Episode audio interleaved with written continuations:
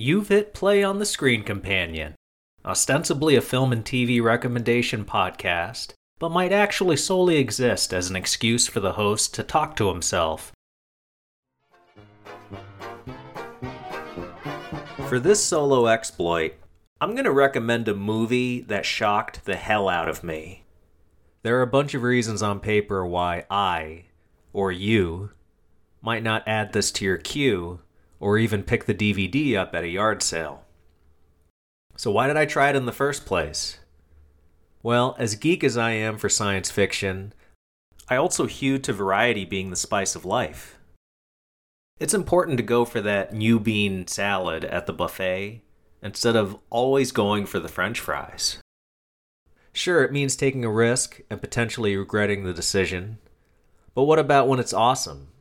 When you discover a pleasure that would have otherwise escaped you if not for leaping outside of your comfort zone? That's what I experienced when I watched Woody Allen's 1985 picture, The Purple Rose of Cairo. Before I gush over this film, I want to emphasize a few points up front in case you're rolling your eyes thinking, what has he been smoking? Why not a proven classic like Apocalypse Now or Blade Runner? And out of 50 plus flicks that Woody Allen directed, many of them bigger box office successes, what's special about this little 80 minute show? Well, I'll get to all that. But let me help my case by stating 1. I can count all the Woody Allen movies I've seen on one hand. 2. Depression era films aren't my favorite period pieces. And 3. It's usually an uphill battle for me to enjoy a movie with a plot revolving around, oh, who will she choose in this tense love triangle? And yet, here I am trying to convince you to check out The Purple Rose of Cairo, a movie set during the Depression with a main character that regularly goes to talkies to escape the doldrums of eking out a living as a waitress while being married to a deadbeat, abusive husband.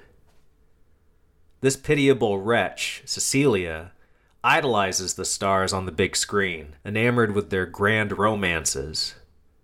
Just like her peers drink away their sadness at the bar, she's going to the movie house multiple times a week, as obsessed and dependent on celluloid as an alcoholic looking for that next sip. The daydreaming about Hollywood romance and perfect love reaches a tipping point when the fourth wall breaks and characters in the latest release, The Purple Rose of Cairo, interact with Cecilia to the shock and horror of everyone else sitting with her at the show. A man she's fallen in love with on screen becomes flesh made real and professes his love for her. Can she leave her husband for him? Is it even possible to find love with someone who was written into existence opposed to being born and living through the harshness of real life? It's certainly enough to fill the short runtime of this movie, that's for sure. If that synopsis or the rest of my rambling herein makes you interested in seeing The Purple Rose of Cairo for the first time, I implore you to do no other research before viewing it there were two distinct moments that floored me with their freshness, and I'm glad I didn't spoil them for myself. I'm always thinking about whether or not giving away the ending will ruin a movie, and in this case, I absolutely believe the film is interesting and original enough to be worth it going in relatively blind. Don't deprive yourself of that first time magic that rarely accompanies movies, especially contemporary releases. So, what jazzes me so much about this movie? It boils down to the commitment to the central conceit of the story. The characters in a movie become sentient and acknowledge the theater goers watching them. One of them even comes into the real world. Admittedly, it's a big conceit, and if you're the type that needs to know why, how this happens, you'll be sorely disappointed. It's only 80 odd minutes long. If they made it today, they'd explain everything and turn it into a three hour long, convoluted mess. Instead, writer director Woody Allen spends the bulk of the movie pondering the ramifications on the characters from this momentous event, both real and fictional. It's rife with existential details. What does it mean for beings who know their lives end with every end credit roll? How does it affect the actor to realize there's a duplicate of himself running around, the living embodiment of his art form? What would be more fulfilling, the love of a real man or that of a picture perfect, tangible fantasy? These questions run all the way to the end.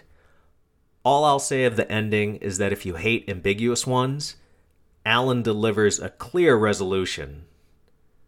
While I disliked the ending, I respected it.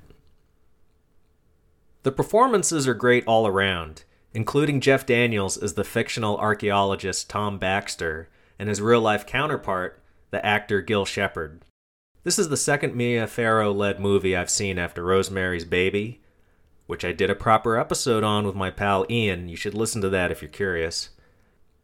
And while both times she plays very vulnerable characters, the manner is very different between them and is to her credit. While I disliked her character, Cecilia, the premise alone kept me engaged with her struggle to make sense of where her heart should lie.